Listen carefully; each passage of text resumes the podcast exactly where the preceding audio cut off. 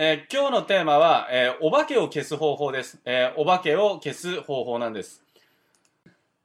で、実は多くの人はお化けを抱えて毎日暮らしています。で、そのお化けが出てくるとですね、僕たちのエネルギーっていうのはどんどんどんどん吸い取られてしまうんです。で、その感情をマックスにして、感情エネルギーをマックスにして、で、肉体的なエネルギーをマックスにしたとしても、そのお化けが出現すると、エネルギーを吸い取られ続けて、歩みが遅くなってしまうんですね。で、その、なかなか成功できない人っていうのはなんでかっていうと、大体そのお化けが邪魔をして、えーその足を引っ張られて、エネルギーが低くなって、で、それでそのなんかやろうって思っても、そのお化けが足を引っ張って結局成功できなかったりであるとかですね、えーそういう風になってしまうわけなんですね。でも、実はそのお化けっていうのは、実は僕たち自身が自分で、えー作り上げている、えーものだったんです。で、そのお化けは時々進化してしまって、そのお化けが進化すると、僕たちの感情エネルギーは常にマイナスの状態に移行してしまうほどの、えーものになります。まあ、常にですね、重たい石をこう、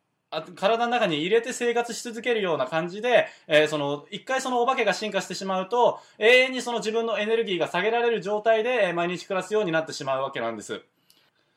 で、そのお化けが一度自分の中に入ってきて大きくなってしまうとですね、いつまでも何かに取り憑かれたようにネガティブになってブツブツとブツブツとですね、暗い言葉を自分の中で反芻するですね、本当になんかその、まあ、生きた亡霊のようなですね、覇気のないその生活を送るようになってしまうんですね。で、その、そしてそのお化けはですね、そのちゃんとしっかりと正体を見定めておかないといつまでも永遠に何が、何が自分でお化けを作り出してるのかがわからないから、永遠にあなたの前に、自分の前に現れ続けて、えーエネルギーをこう吸い取り続ける存在になってしまうんですね。で、このお化けが大きいと、絶対に年収は上がることがなくて、で、それでそのお金を稼ぐことができません。で、逆に年収が高い人は、このお化けがすごい小さい場合が多いんですね。で、そのお化けが小さくなればなるほど、その年収は上がって、その人脈が増えていって、で、まあ暮らしはいい方向にどんどんどんどん転換していくんです。で、これはですね、今までそのお化けっていう存在を常に僕たちは持っていたんですけれども、その、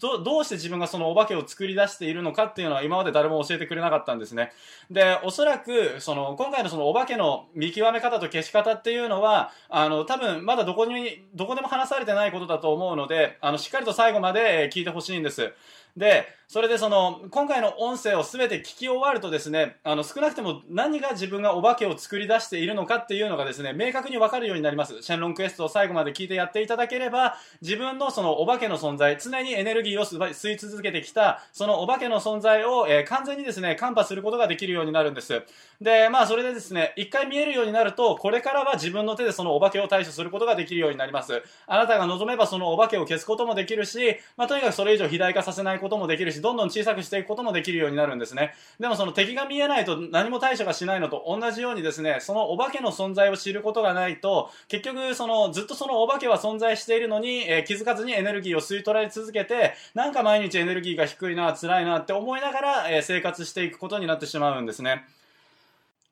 まあ、なんで、えー今回のその話は重要になってくるので、えー最後まで聞くようにしてください。で、これからあの、あ、今がなぜパートだったんですけれども、えーこれから何パートに入ります？で、お化けは一体何なのか、その僕たちのエネルギーを吸い取り続けるお化けっていうのは一体何なのかっていうと、不安です。不安っていう感情が僕たちのエネルギーをですね、吸い取り続けるんです。何かこうエネルギーが高い状態、例えばその感情エネルギーが、肉体的なエネルギーがマックスで、えー感情エネルギーもこうすごい高い状態にキープしていたとしても、でも、急にそのお化け、不安っていうものがこう押し寄せてきた時に、一気にですね、僕たちのエネルギーっていうのは下がって、行動する時にすごいのたのたのたのたと進んでいく、そういうような状態になってしまうんです。えーそれでですね、えー不安が起こる瞬間と、えー覚えておいてください。え不安が起こる瞬間。まあ、もしこれ、普通に、そのペンとか書ける状態の人はですね、えこれは書くようにしておいてください。え不安が起こる瞬間、イコール、コントロールできないものをコントロールしようとした時です。つまりですね、その不安っていうのは、不安イコール、コントロールできないものをコントロールしようとした時に生じる感情なんです。で、これどういうことかっていうと、例えば、その何かが不安な時、例えばそのメールとかが、その、まあ、好きな人と、まあ、彼女さんととか、あの、好きな人と、えーメールしてる時に、その、なんか不安になる時っていうのは、〇〇ちゃんから嫌われないかなであるとかですね、その、この人本当自分のこと好きでいてくれるのかな、嫌われないかなっていう時に不安になるんですよね。で、それは何かっていうと、結局、その、例えばまあ、エミちゃんから好きになってもらえないかなとか、そういうふうに思って、エミちゃんから嫌われないかなとか思っている時っていうのはですね、自分があのコントロールできるものじゃないですよね。で、そのエミちゃんっていうのはその自分を好きになることも嫌いになることもできるけれども、えー、それをコントロールするのは自分ではなくて相手ですよね。でも自分はそのエミちゃんが好きであってほしい、好きでいてくれみたいな感じで相手の感情をコントロールしたいっていうふうに思った時に、えー、不安が生じてくるわけなんです。で、例えばその今回のやつで売り上げが上がるかな、収益たくさん発生するかな、あ、不安だっていうふうに思ってるのはどういうことかっていうと、収益を発生することが確定するののはお金を支払おうと思っているお客さんの行動であって、その行動を僕たちはコントロールすることができないんですね。だからその収益を発生させたいって思って収益を発生させることが自分では、できるものではなくて、それはあくまでも外部の、お客さんっていう人たちの、反応に委ねられてるわけなんです。で、その相手の反応っていうものを自分がコントロールしたい。だからつまり収益が欲しいっていうのは相手の反応をコントロールして収益が出るようにしたいっていうふうに思ってることなんで、えー、このようにですね、コントロール、自分がコントロールできないものをコントロールしようとした時に、えー、不安っていうものが、えー、生じてくるんです。で、えー、二つの世界っていうふうに、えー、覚えておいてほしいんですけれども、えー、僕たちは暮らしていてですね、その、コントロール可能な内部世界とコントロール不可能な外部世界に、えー、分かれています。で、まあ内部世界っていうのは一体何かっていうと、まあ要はその自分ですよね。自分の感情とか気持ちとか手の動きとか、まあ心の動きとか、まあ実際に行動することであるとか、そういった、まあその全てその自分が起こせる行動っていうのが、まあ気持ちとかそういうのも含めて、えー、内部的な世界っていう感じでですね。で、自分以外のものを基本的にコントロールすることは、えー、不可可能なわけですね。ね。まあ、例えば、まあ、物理的なものだったら、その、水を取るとか、その、なんだろうな、まあ、石をつまんで投げるとか、そういう場所を移動させるとか、そういったものはコントロールできると思うんですけれども、その、他人が俺のことを好きになるであるとか、俺がその、お客さんがたくさん俺に対してお金を払ってくれるであるとか、そういったものっていうものは、えー、完全にその自分がコントロールできるものではないんですね。あの、相手に嫌われたくないとか、相手が俺のこと好きになってほしいっていうのは、相手の行動を、えー、相手の行動をコントロールしようとしてるんで、それはですね、え、コントロールすることができないんですね。他人を僕たちはコントロールすることができないんです。え、それはですね、コントロール不可能な外部世界っていうふうに、え、分けています。で、まずあの、勘違いしてしまいがちなところなので最初に話しておくんですけれども、あの、変えられるのは自分だけで、その外部世界を変えることはできないんですね。あの、祈ったり願ったり思ったりしたところでですね、相手の反応とか外部世界を変えることは絶対にできないんです。で、これその、実感したのがですね、僕があの、初めて、その、まあ、彼女が、えー、できたっていう時の話なんですけれども、その、自分はその時はあの、まあ、出会い系で、えー、知り合った人、チャットかな？チャットで知り合った人で、結局まだ一回も会ったことがない、っていうか、結局一回も会ったことなく終わってるんですけれども、あの、でも、その時、自分はまだ全然恋愛とかも知らなかった。たので、えー、まあ、すごいですね、なんかその、好きになってというか、まあ、夢中になって、で、それでその、まあ、メールのやり取りがあるんですけれども、基本的に大体朝メールして、で、それでその、まあ、彼女働きに出てたから、あの、まあ、また夜電話、夜、夜にメールをするみたいな感じの、えー、そういう生活をしていたんですけれども、えー、ですね、その、朝メールをして、で、それでその夜帰ってくるときに、こっちはその予備校で、あっちはなんかそのバスガイドやってたんで、で、その、帰ってくるまでの間がですね、ものすごく、まあ予備校行ってたんで暇だったんですよね。で、その家にいた時とか、早く返事来ないかなとか、こう、もやもやもやもやしてて、で、それでその、こんなに思ってるのに、みたいな感じで、で、その、まあもう本当になんかずっと考えてたみたいな、ずっとその、えー、その、まあ、あの、バスガイドの、えー、ことを、えー、こと、このことを、えー、ずっと考えてたみたいな、えー、感じだったんですけれども、で、その時にですね、あの、俺はこれだけ相手のことを思ってるんだっていうふうに、あの、思ってですね、で、その、いつの間にかですね、まあなんかこう悲劇のヒロインみたいな感じに勝手になって、俺はこんだけ思ってるんだから、その相手がこうメールしてこない間も、えっ、ー、と、ずっとその相手のことを思ってるんだから、だから相手も同じぐらい俺のこと好きにならないとおかしいみたいな感じで思い始めて、で、それでその相手もその時間分俺のことを思ってないとダメだみたいな感じで、え思い始めたんですよね。でもまあその、結局、あの、で、結局それでまあ、あの、嫌われちゃったりとかしたりであるとかしたんですけれども、で、まあ、これ一時期あの、片思いの時だったんですが、で、その時に気づいたのがですね、自分受験勉強中だったんで、で、その、いくら、その、メールしてない間自分が好きだとか、あの、相手のことを思ってるとか考えたところでですね、あの、相手は何にもそれを知らないわけですよね。で、なんかまあこっちがそのセンチな気持ちになって相手のことをすごい好きだとかなんかそんな感じで思ってて、えー、考えていたとしても、でも結局相手がそれに、相手はそれに対して何もあの関係ないですよね。で、全然相手は知らないし、その思いっていうのはテレパシーを使えるわけでもないんで届かないですよね。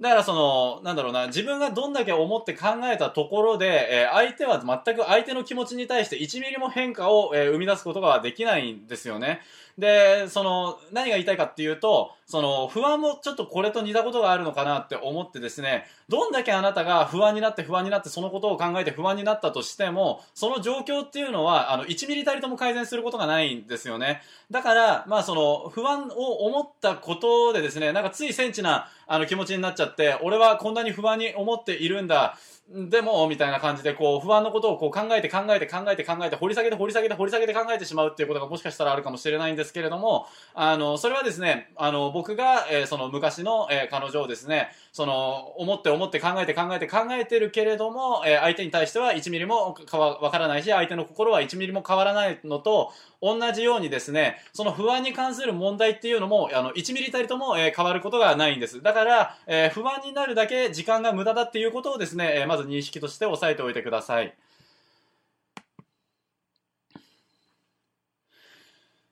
で、えー、これからまたもうちょっと深く入っていくんですけれども、その、不安っていうのは、あの、外部世界ですよね。自分がコントロールできないものを、えー、コントロールしようとした時に不安が発生するっていうふうに話しました。だから、その、自分が、あの、昔の彼女に対して、あの、好きだ好きだって思って、だから相手も好きになる、相手も好きにならないとおかしいんだって思えば思うほど、不安がどんどんどんどん高まって、あ、本当に俺のこと好きなのかなであるとか、ちょっとメールの返信が遅いとあんまり好きじゃなくなったのかなとか、ちょっと連絡する時間が長くなってしまうと、その、なんだろう、うん、あの、なんか浮気してんじゃないかなとか、その、どんどんどんどんその不安っていうものがですね、えー、高まっていくっていうことに、えー、なっているわけですよね。それはなんでかっていうと、そのコントロールできない相手が俺と同じぐらい好きじゃないといけないんだっていうふうに思ってるから、えー、それに対してそうじゃなかった時に、え不安が生じて、あの、そういうふうになってほしいっていうふうに思って、まあ、とにかく不安がどんどんでかくなっていくっていうことなんですよね。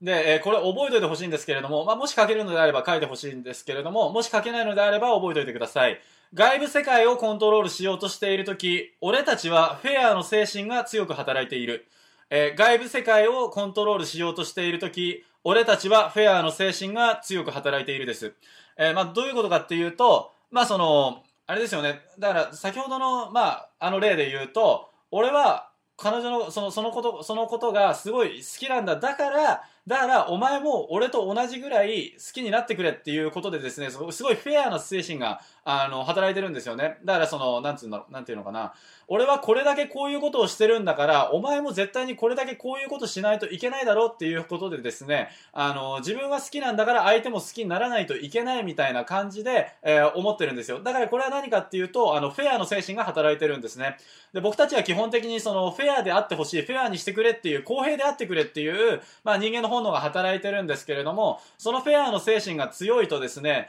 あの、相手のその外部世界をコントロールしようとしてしまうんですよ。例えば結局そのブログで収益を発生させ、発生したいっていうふうに思ってるのを、思って、で、そのコントロールしようって思ってるのはなんでかっていうと、俺はこれだけ頑張って毎日記事を書いたし、で、提供したんだ。だから、だから、あの、収益を発生するのは当たり前だっていう風な感じでですね、その、提供した、だから絶対に見返りがないといけないっていう風に、そのフェアの概念がなっている時にですね、その、外部世界を、えー、コントロールしようっていうものが、えー、強く働くようになってるんですね。で、つまりあの、これは何かっていうとですね、その、見返りを要求するときに不安が現れるっていうことなんです。俺はこいつのことを好きなんだ。だから、えー、こいつも俺のこと好きであるべきだっていうふうに見返りを要求した瞬間に、そその人が自分のことを本当に好きなのかな、で、好きじゃなかったらおかしいみたいな感じで、あの、そのフェアの精神が出てくると、その、本当にこいつは俺のこと好きなんだろうかっていうふうに、えー、不安がもくもくもくもく、えー、立ち上ってくるわけなんですね。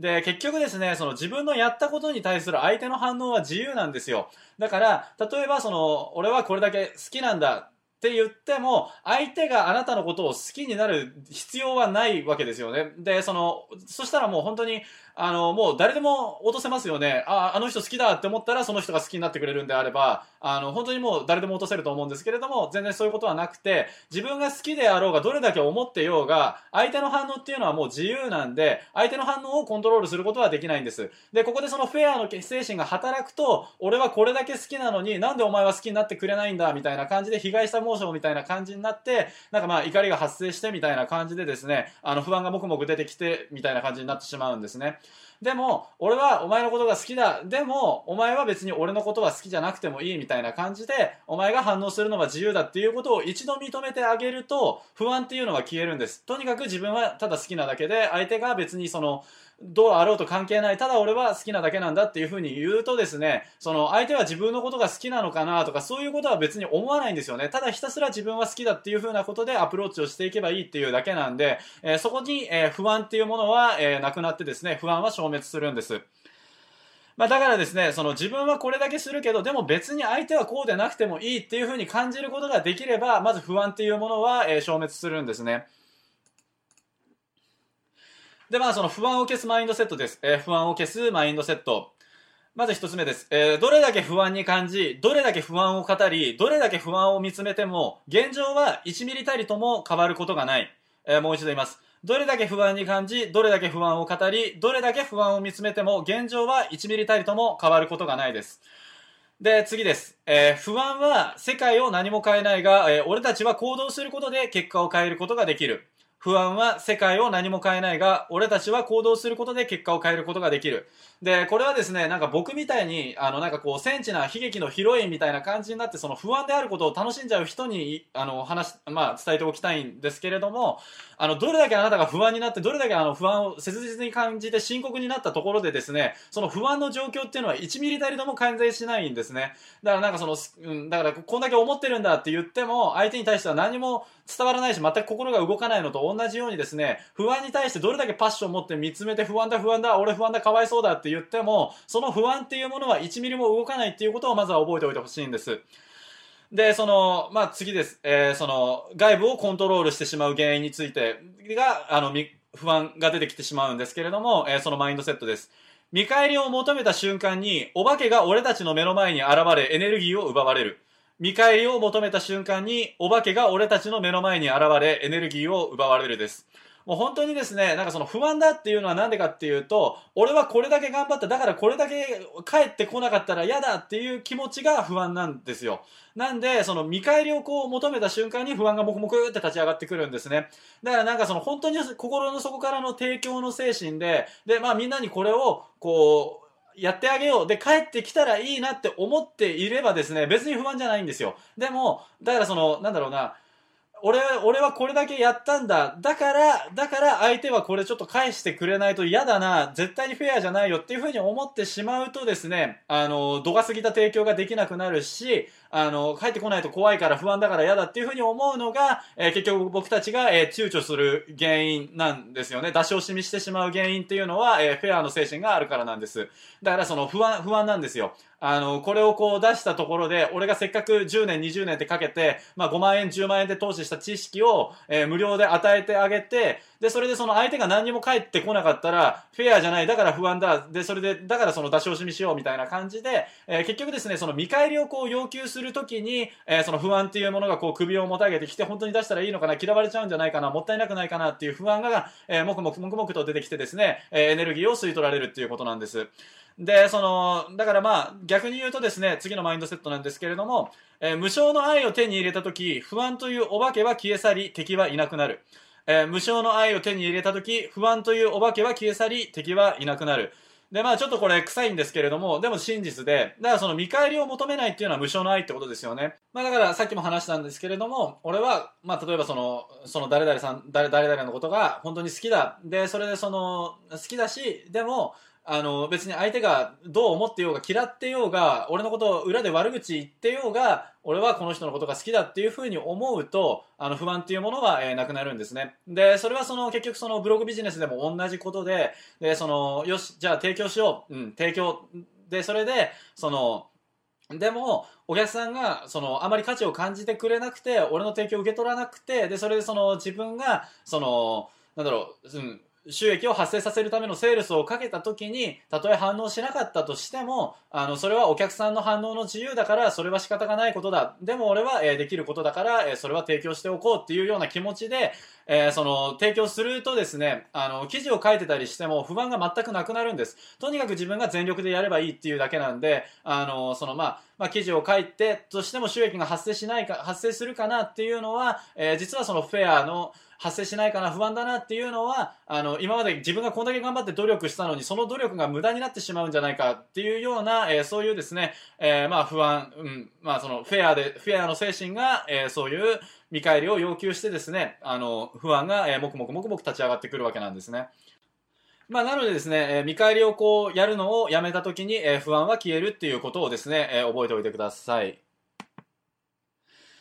で、まあ、でもですね、よし、じゃあ分かった、見返りはなくなった、うん、見返りしなくてもいいや、とりあえず提供しようっていうふうに思ったとしても、えー、それでもですね、あのー、まだ、えー、不安が残る場合があるんですね。で、そのことについてまた、えー、話していくんですけれども、えお化けの進化、えと、まあ、覚えておいてください。お化けの進化。で、その、僕たちは何に恐れているかっていうことなんですけれども、不安っていう感情があって、で、その不安なこと、まあ収益発生するかな、発生しないかなっていうことで、まあ例えば今不安だったとして、で、それでですね、例えばその収益が発生しなかった時にですね、その絶望、落胆、悲しいとかそういった感情に変わると思うんですけれども、で、それでですね、そっから、さらにですね、あの、後悔っていう風に変わることがあるんですね。で、その不安は最終的にやり方を間違えてしまうと後悔に進化するんです。で、その後悔すると一体何が起こるかっていうと、もうあの永久に自分を責め続けて感情さんを攻撃し続けて、で、その常にエネルギーが下がり続ける原因、要因になってしまうんですね。だからもう本当に本当に呪いのように自分の体とか頭とかその記憶とかにこびりついて、ちょっと思い返すたびにあの時、ああ、こうやっとけばよかったとかいう不安、後悔ががですね、自分のエネルギーを下げて、ちょっとなんかそう他人に対して厳しくなってしまったりであるとか、ちょっと厳しいことを言ってしまったりであるとかですね、えー、その不安っていうものが、えー、後悔に進化すると、えー、かなりですね、人生に対して悪影響、本当にあの、足を引っ張り続けれる重りのようにですね、えその不安というものがその後悔に進化してしまうと、え足取りが重くなってしまうんですね。で、その、フェア、フェアの精神を消したとき、フェアの精神を消して、よし、見返りは要求しない、俺は頑張るんだっていうふうに思ったときに、次に来る恐怖がですね、その、それが失敗して、で、それでその恐怖になってしまうっていうことが、後悔に変わってしまうっていうことがですね、えー、怖いことになってくるんですね。でも、あの、実はですね、その、後悔しなければ、逆に言うとですね、えー、後悔しなければ失敗しても痛くないんですよ。たとえ、なんかその、まあその不安っていうものがこう、フェアの精神がなくなって、まあ別にいいやっていうふうに思って、で、それその、やってですね、で、それで例えば失敗したっていうふうになった時に、えー、後悔っていうふうにならなければ、その失敗っていうのは別に大した痛さじゃなくて、えー、次に出てくるのが後悔っていう敵なんですけれども、その後悔になってしまうと、永久に引きずり続けられて、もう本当にその自分を引っ張り続ける重りみたいな感じになってしまうので、えー、それがですね、そういう意味での不安を誘発される、えー、第二の敵、第2の要因になってくるわけなんですね。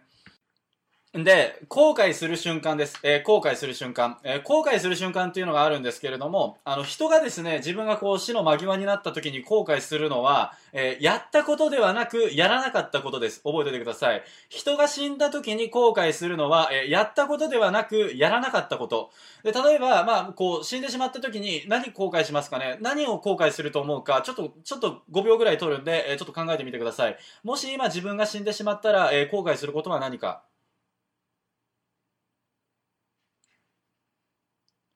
はい、ありがとうございました。で、まあなんかいろいろあったと思うんですけれども、えー、絶対にそれはですね、あの時に〇〇しておけばよかったっていうことだと思うんですよね。で、あの人は後悔するときに絶対にそのしなかったことに後悔するのであって、あの、やったことでは絶対後悔しないんですよ。ああ、あの時あれを、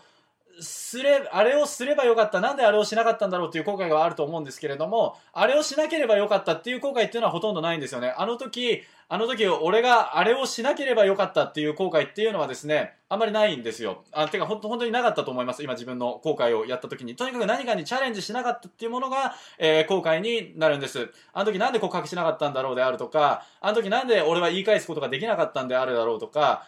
あの時俺はなんでそのチャンスだったのに、えー、手を挙げることができなかったんであるんだろうとか、あの時、あの時にこう、まあ、要は告白しておけばよかったであるとか、えー、あの時にプロジェクト手を挙げておけばよかったであるとか、あの時謝っておけばよかったであるとか、あの時しっかりと対応しておけばよかったであるとかですね、とにかくその自分たち、あの、後悔っていうのはそのやらなかったことに対して、え、付随する重りなんですね。で、その、後悔をなくす唯一の方法があります。その、だからその性質を利用すると、僕たちは一生後悔しない人生を、えー、送るっていうですね、そういう方法も、えー、分かってくるわけなんです。それは何かっていうと、えー、全力で取り組むことです。え全力で取り組むこと。自分がやれると思ったことは、後悔しないよう、全身全霊の力で妥協をせずに全てやりきることです。そうすると、絶対に後悔っていうのはないんです。やったことに対して後悔はないんです。例えばその告白して失敗しても、告白したこと自体は後悔はしてないはずなんですね。とにかく俺は一生懸命頑張った。それでダメだった。まあだからしょうがないっていうふうに思うんですよ。でも、後悔をし、例えば、あの、告白をしなかったっていうのは、なんで俺はあの時に告白しなかったんだろうっていうことで、えー、後悔として重りになってしまうんですね。だからこれは何かっていうと、人間はチャレンジしないといけないんですよ。本能的に人間はチャレンジしなければ後悔って重りができる生き物なので、人間は常に全身全霊で自分がやれると思ったことを、えー、やっていかないと進化しない生き物っていうのはもう本能的に分かってるんですよね。だから、えー、とにかくですね、後悔をなくしたいのであれば、全力で取り組むことです。自分がやれると思ったことを、後悔しないように全身全霊の力で妥協をせずに、えー、全力で、えー、やることです。えこれをやってればですね、絶対に後悔ない人生になるんですよ。間違いないです。で、よくある間違いなんですけれども、あの、失敗した時の言い訳を残るようにですね、手を抜くってことがあると思うんですよね。で、それあの、僕もすごいあったんですけれども、例えばなんかその、なんかこう、なんか、あいつキモいマンだ、わははって笑われてる時に、あの、なんかこう、これで新しく髪型とかチェンジして、で、それでなんか、より笑われたらば、なんかその、かなんかこう、馬鹿にされちゃうから、なんかむしろもうこのままでいっちゃおうとあるとか、こうなんかその、これで全力で出して失敗したら自分が能力ないっていうふうに打ちのめされたと思うから、全力を出さないでちょっと言い訳を残しておこうとか、そういう気持ちってあると思うんですけれども、あの、それ終わった後に、何が残るかっていうと、後悔だけが残るんですよ。なんで俺あの時ちゃんとやんなかったんだろう、全力でやんなかったんだろうであるとか、まあなんかその、結局今回もダメだったんだっていうその自分の自信のなさの後悔ですよね。本当に何もいいことがないんですよ。でも、でもですね、その、全力で行い失敗するとですね、あの、俺は精一杯頑張った、自分がやれることは全部やった、だから後悔はないっていう風になるんですね。だから結局その失敗した時の言い訳を残すために手を抜くと、後悔だけ残って、毎日ですね、その、俺はやっぱりあの時もダメだった、あの時もダメだったみたいな感じで、ネチネチネチネチ攻撃される後悔みたいな感じとして残ってですね、でも、全力で行って失敗してしまうとダメージが大きいかっていうと、むしろそうではなくて、俺は頑張った、全力でやりきったんだ、だから後悔はない。ないっていうことでむしろ清々しいんですよね。だから、その、本当に傷つきたいので、な、傷つきたくないのであれば、全力で行う方がいいんですね。で、その、だから本当にダメージが少ないのは、全力を出し尽くして失敗した時の方が実はダメージが少ないんです。だから、本当にそのダメージ少なくしていきたいんだったらば、え全力で行って失敗する必要が出てくるわけなんですね。で、全力のマインドセットです。えー、全力のマインドセット。えー、これを覚えておくとですね、だいぶですね、あの、人生変わっていくと思いますので、えー、本当に覚えておいてください。で、もう本当にこれさえあれば後悔のない人生になるんで、笑って死ねます。えー、一つ目です。えー、たとえ失敗したとしても、全力で行い切ることができたなら、むしろ悔いはなく、次の足取りは軽い。たとえ失敗したとしても、全力で行い切ることができたなら、むしろ悔いはなく、次の足取りは軽い。で、その、例えばですね、なんかその、まあその、また恋愛関係とかの話になるんですけれども、あの、こう、なんだろうな、例えば、自分は、例えばその、その彼女さんのことが好きだっていうふうに思っていて、で、それでですね、相手が、相手がそれでその最初10、10ぐらいで好きっていうのがですね、なって、で、それで相手の好きさ加減が例えば7とかになった時に、どういうことが起きるかっていうと、あの、僕たちはですね、なんかこう、全力で成功、全力でこうぶち当たって失敗したら傷が残ってしまうから、だから俺は傷つかないように、好き具合を7に落とそうとか思って、相手が7って思ったら自分も7みたいな感じになって、で、それでその関係が相手がまた5とかになったら自分も5になって、で、3になったら3になってうやむやになってこうなっていくみたいな感じで、で、最終的になんでこんな風になってしまったんだみたいな感じで、ああ、あの時ああいう風に言っとけばよかった、もうちょっとこういうことをしておけばよかった、あの時なんでちゃんとまあ感謝しなかったんだろう、好きって言わなかったんだろうであるとか、そうした後悔っていうものが残って、えー、結局一生引きずる続けることになるんですね。で、逆に、相手が例えばその、10好きだった、両方10好きだった、でも相手が7好きになってしまったっていう時に自分が7に落とすんじゃなくて、その10のままでいいんですよ。あの、10のままで、相手は嫌いかもしれないけれども、俺は全力で、その自分が好きだっていう気持ちを絶対に守り続けようって思ってですね、その10のまま相手に接した方がいいんですよ。で、それで相手がもしも、まあ、大体そういう風になったら大体8とか9とかに戻ってまたいい関係になるんですけれども、諦め続けなければ絶対に戻れるんですが、でもそれでも、それでも、もし万が一相手が5、3という風になって、それでまあ、別れてしまったとしたら、俺は全力でこいつのことが好きだったのに別れてしまった、ショックだって思って、その時は傷つくと思います。あの、全然傷つかないとは言いませんけれども、でも、でも、後悔はしないんですよ。俺はやれることを全てやった。好きだと思った時にはちゃんと好きって言ったし、その、相手に対して不誠実な行動をしなかったし、俺は最後まで真剣に誠実に相手のことを10のままで好きなままで、最後まで、えー、行くことができた。そして自分が最後まで、え好きなままで別れることができたっていうことはですね、あの、本当にですね、心の中であったかい思い出として残るんですね。だからその時はちょっと傷つくかもしれないんですけれども、俺は一生懸命頑張った。で、それでもダメだった。だったら仕方がないじゃないかっていう風にですね、あの、一生懸命やって、それで失敗したものっていうのはですね、傷ついたとしても、あの、その、結局傷ついたとしても絶対に後まで引きずらないで、その場ですぐにまた次に行くことができるんですね。ああ、ダメだった。一生懸命やった。まあだから、結局自分が一生懸命やってもダメだったんだから、まあ無理だったんだろうな。じゃあ次に探しに行って、次またいい人を見つけようっていう風にですね、あの、すぐに立ち直ることができるんですけれども、でも、その、自分が全力で行わないで中途半端になって、相手がその中途半端だからこっちも中途半端にしてとかで別れちゃうと、ああ、あの時ああ言っとけばよかったであるとか、他にもっと、ああああんぐらいいいよいいいいやついねえよみたいな感じでですね、本当に一生引きずり続けるっていうようなことになってしまうんですよ。まあなんで、たとえ失敗したとしても、全力で行い切ることができたなら、むしろ悔いはなく、次の足取りは軽い。えー、覚えておいてください。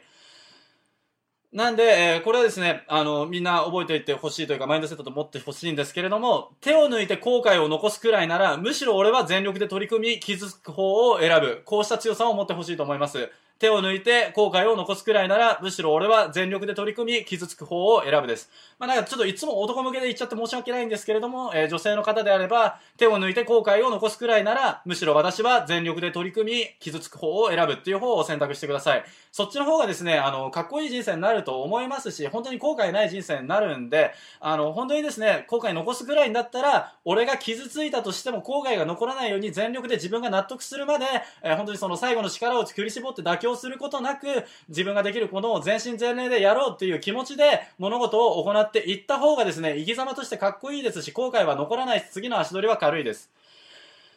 で、まあ、また次のマインドセットなんですけれども、ほとんど同じなんですが、傷つくのは一瞬だが、後悔は死ぬまで引きずり続ける。傷つくのは一瞬だが、後悔は死ぬまで引きずり続ける。なんで、まあその、だからなんか中途半端で抑えておこうとか思って、それで傷ついてしまったらば、まあその、なんていうんですかね、その傷はもしかしたら浅いかもしれないけれども、そのダメージ7かもしれないけれども、そのダメージ7を365日毎日毎日追い続けて、で、それで死ぬまでそのダメージ7を毎日毎日食らい続けるような、あの、後悔っていう形で残ってしまうんですね。だからもう本当に合計するとですね、まあ本当にあの、7が毎日蓄積されて死ぬまで蓄積されていくんで、本当にですね、7万ダメージとかそんな感じになってしまうんですよ。で、それでその全力で取り組んで、全力で取り組んでそれで失敗したらどういう風になるかっていうと、傷つくのはもしかしたら7で傷つくのよりも3倍ぐらい大きいかもしれないです。まあ24ぐらいのダメージになるかもしれないけれども、24のダメージを食らった後に2日後3日後したらば、俺は全力で頑張ったんだ。だから、まああれは仕方がなかった。だからこれからはまた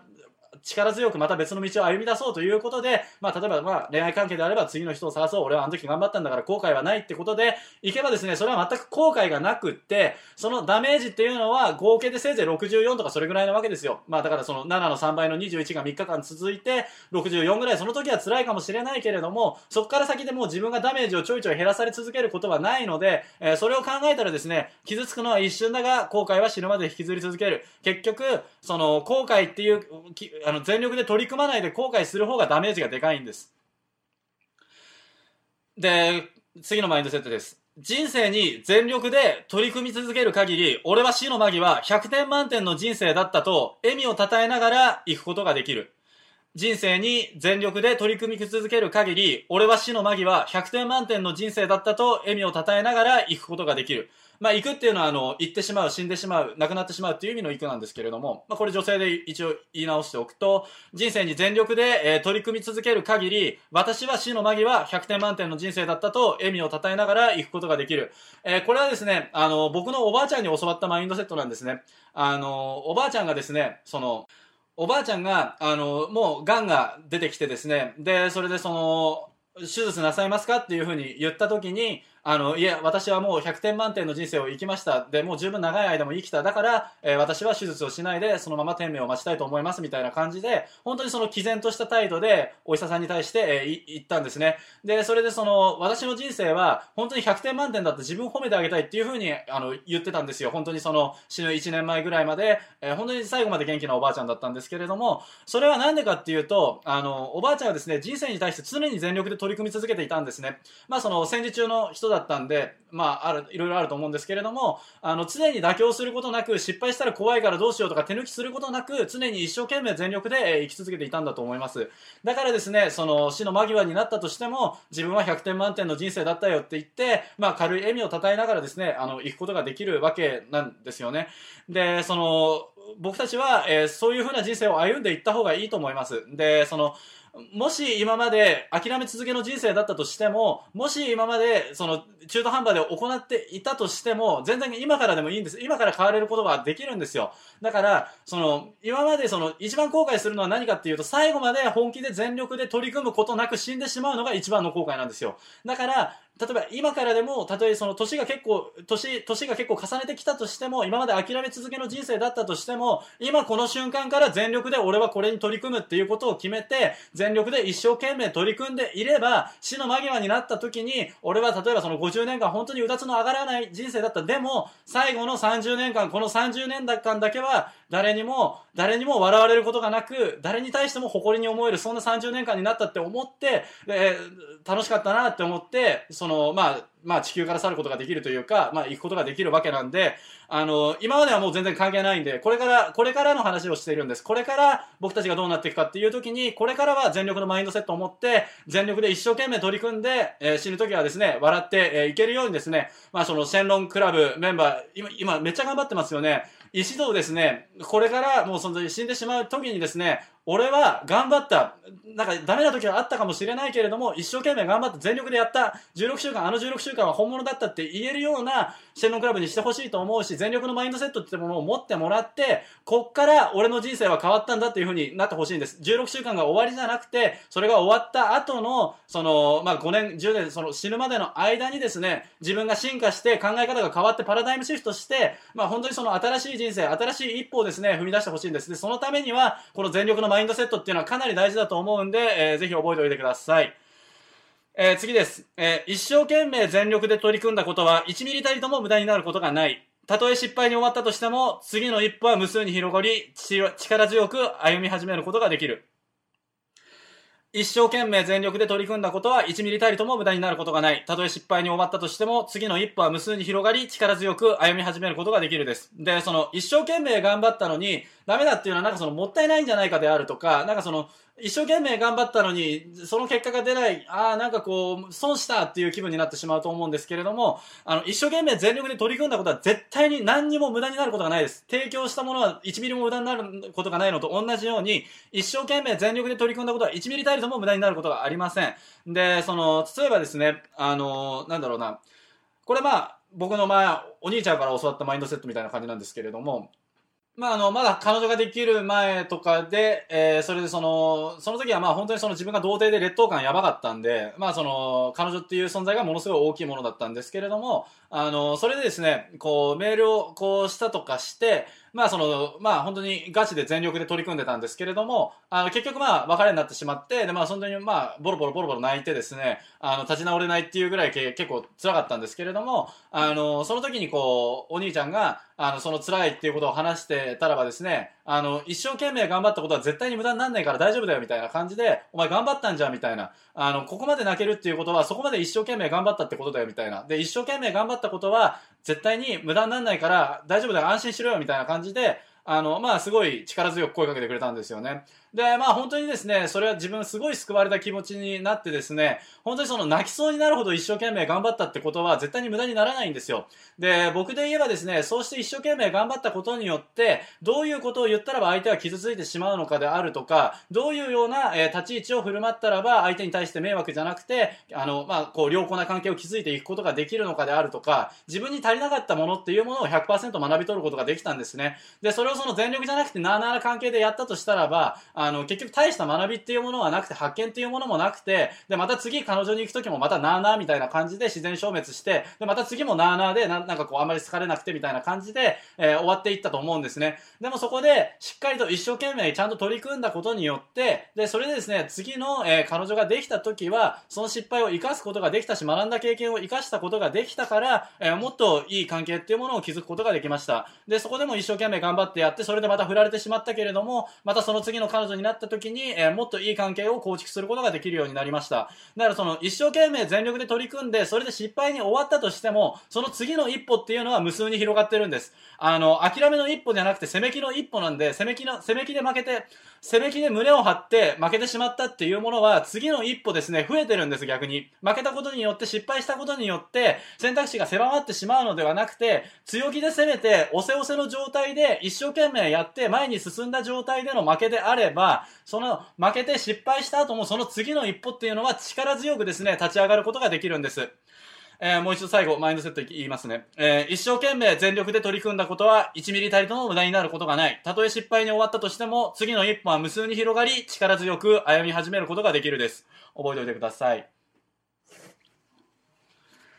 えー、で、それで全力のマインドセットの、えー、最後です。えー、とですね、その、今までのやつで、え、フェア、フェアの精神、見返りの精神っていうのを、え、捨てることができて、で、それでその外部世界のコントロールっていうものはもうしょうがないから自分がやるしかないっていうふうに思って、で、それでその全力のマインドセットっていうものを手に入れると、え、ここまでたどり着きます。コントロールできない世界で俺ができる最高の選択肢はただ一つ。俺ができることを一生懸命全力で死ぬ気でやることだけだ。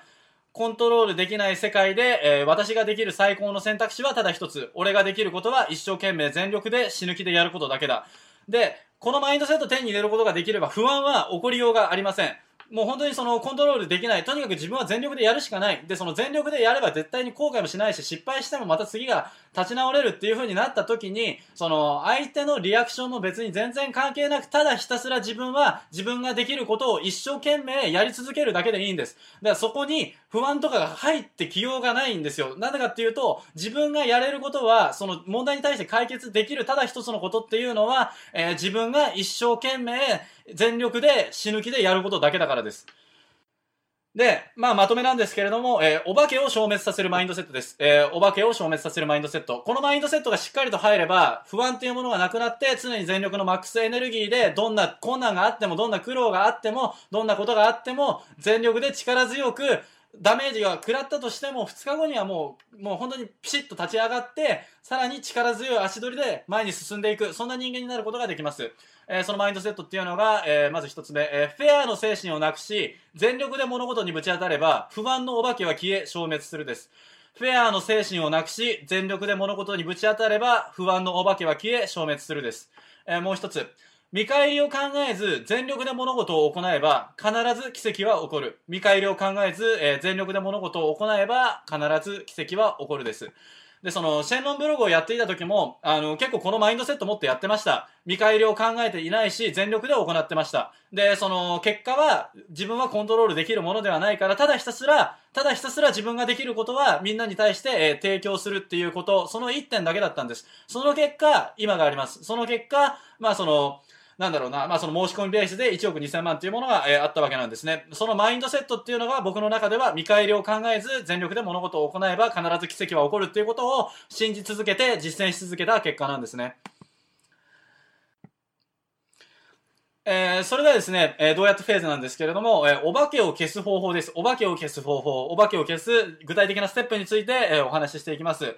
ステップ1、今抱えている不安を挙げてください。紙とペンを用意して、えー、今抱えている不安、何が不安なんだろう、あ今不安に思うことがあれば、その不安っていうものを、えー、書き上げてみてください。で、ステップ2で自分の弱みを直視して、エゴを見て、見返りを求めていないか判断してください。フェアの精神が働いていないか判断してください。不安なものに対して何か見返りを求めてないか、外部をコントロールしようとしていないか、それを判断してみてください。で、で、その、どのような見返りが欲しいのか、もしくは、どのようなものを相手にコントロール、どのようなコントロールをしたいと思っているのかっていうのを詳細に書き出してみてください。で、ステップ4で、俺のお化けイコールステップ3で書いたものとしてください。で、まあその、現状はとりあえず確認するだけで OK です。まずお化けの正体を見極めるのが、えー、一番大事なんで、えー、まずはですね、えー、まずお化けの正体を見極めるために、自分の不安は、どのような外部のものをコントロールしたいと思って不安であるのか、えー、もしくは、その、自分はどのような見返りを考えているのかっていうものを見てください。それがお化けの正体、不安の正体、エネルギー、僕たちのエネルギーを、えー、吸っていく正体になります。で、現状は、で、それで、えー、ステップ4で、俺のお化けイコール、まあその、まあステップ3で、まあ例えばその、なんだろうな、うん、相手も好きになってほしいと思っているであるとか、えー、その、うん、絶対に収益を発生させたいと思っているであるとかですね。えー、なんかそう、そうしたその自分の、えー、見返りを要求しているもの、えー、外部、外部なのに自分がコントロールしようと思っているものっていうのを、えー、上げたものをイコール俺のお化けっていう風に書いてみてください。で、それを見ることで、あ、俺の不安の原因はこれなんだっていうのが分かることで、まあその、なんだろうな、フェアの精神を捨てることができなくても、あの、これから改善して、どんどんどんどんそのお化け不安を小さくしていくことは、えー、可能なので、えー、現状は、えー、その確認だけで OK です。まあでもですね、まだ先に行きたい人の方のために、えー、次のステージも用意しておきます。ステップ5、そのお化けを手放すか手放さないか選択してください。ステップ6、はいならば次に進んでください。いいえならばそのままで大丈夫です。えー、で、ステップ4、俺のお化けイコールステップ3で書いたものっていう風にして、して、あ、俺のお化けはこれなんだっていうものを認識してください。お化けっていうのは、えー、不安を湧き起こしていく、えー、要素になっています。えー、ステップ5、そのお化けを、えー、手放すか手放さないか選択してください。で、ステップ6、はいならば次のステップがあります。いいえならばそのままで結構です。ステップ7、はいの場合は、そのお化けを手放す、つまりその見返り、それから外部のコントロールっていうものを捨てようと思うっていうのことを決意できたのならば、フェアの精神を捨てようっていうふうに思えたことができたのならば、不安を、不安が頭によぎった時ですね、次何か不安が頭によぎった時に、俺はただ全力で行うだけと呟いてください。俺はただ全力で行うだけ。で、まあそうすれば、奇跡は起こるし、あの、失敗したとしても、ダメージは浅く、次の一歩は力強く、道は無数に広がっているって思ってですね、不安が頭に置いた時は、その外部は何もコントロールできない。そんな中で俺ができるのは、ただ全力で行うだけ。で、それで全力で行っていけば必ず奇跡は起きるっていうことをですね、頭に入れて、えー、その自分ができる全力のことを行ってください。そうするとですね、お化けは綺麗に消えます。自分が作り出したその外部の要因をコントロールしたい。で、そ、それじゃなかったら怖いっていう不安が消えて、で、それでその第2の後悔になるんじゃないかっていうお化けも全力で行えば後悔することができなくなるから、そのお化けも消えてですね、不安っていう自分が作り出したお化けは綺麗に消えて、全力のマックスエネルギーでですね、え進んでいくことができるようになって、そして、えー、奇跡は、えー、起こりますので、えー、この、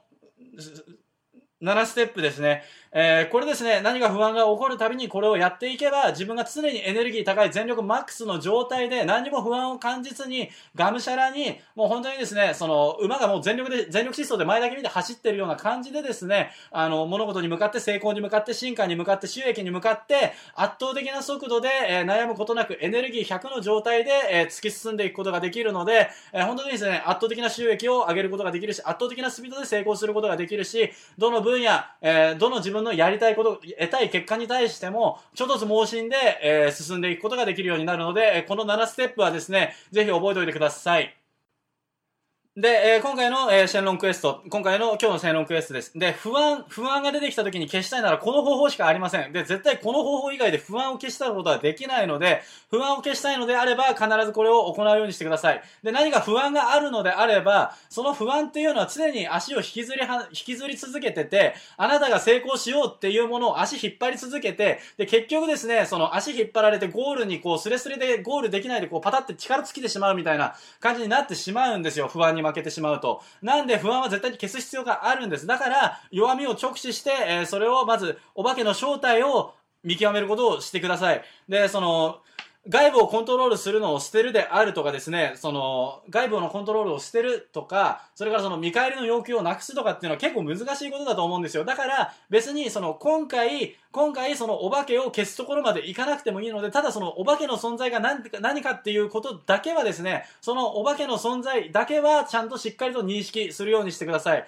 認識するだけでこれから対処していくことができるし、一回認識したものはですね、あの、どんどんどんどん小さくなっていくんですよ。レコーディングダイエットっていうのがあるんですけれども、自分の体重を観察していくだけでどんどんどんどん体重が減っていくっていう、減っていくっていうものがあるんですね。で、それとかですね、あの、なんかこう、収益であるとか、その自分のその出費であるとか、その自分の年収であるとか、入ってきたお金とか、そういうものをですね、毎回毎回チェックして計測していると、自然とそれは上がっていくんですよ。計測したものは自然とそれ、その、その結果がどんどんどんどん良くなっていきますので、自分のお化けは何なのかっていうのをしっかりと視覚化して見ておくことで、えー、どんどんどんどんそのお化けは小さくなることができるので、まだお化けを消し去ることができなくても、それはある意味当然だと思うし、あとその自分がエゴを持ってるっていうのは人間なんで当然なんで誰でも持ってるので、恥ずかしがることなく直視して、えー、しっかりと書き出すようにしてください。で、まあ、これを知っていくことができれば、もう本当にですね、あの、対処の仕方はまあ、そのうち出てきますので、とにかくお、お化けを暴き出すことだけでもやっておいてください。えー、これをやることでですね、これからの人生、あなたの中で不安っていうものがない状態で、えー、まっすぐ進んでいくことができるし、このブログに対してそのプロ意識になるとか、度が過ぎた提供とかですね、そうしたことが自然とできる人間になるんですよ。まあ、なんで、えー、今回のステップ、必ず、えー、やっておくようにしてください。えー、今回は、えー、以上になります。えー、今日もですね、最後まで聞いていただきまして、本当にありがとうございました。え今日もですね、最高の一日を、え過ごしていきましょう。ありがとうございました。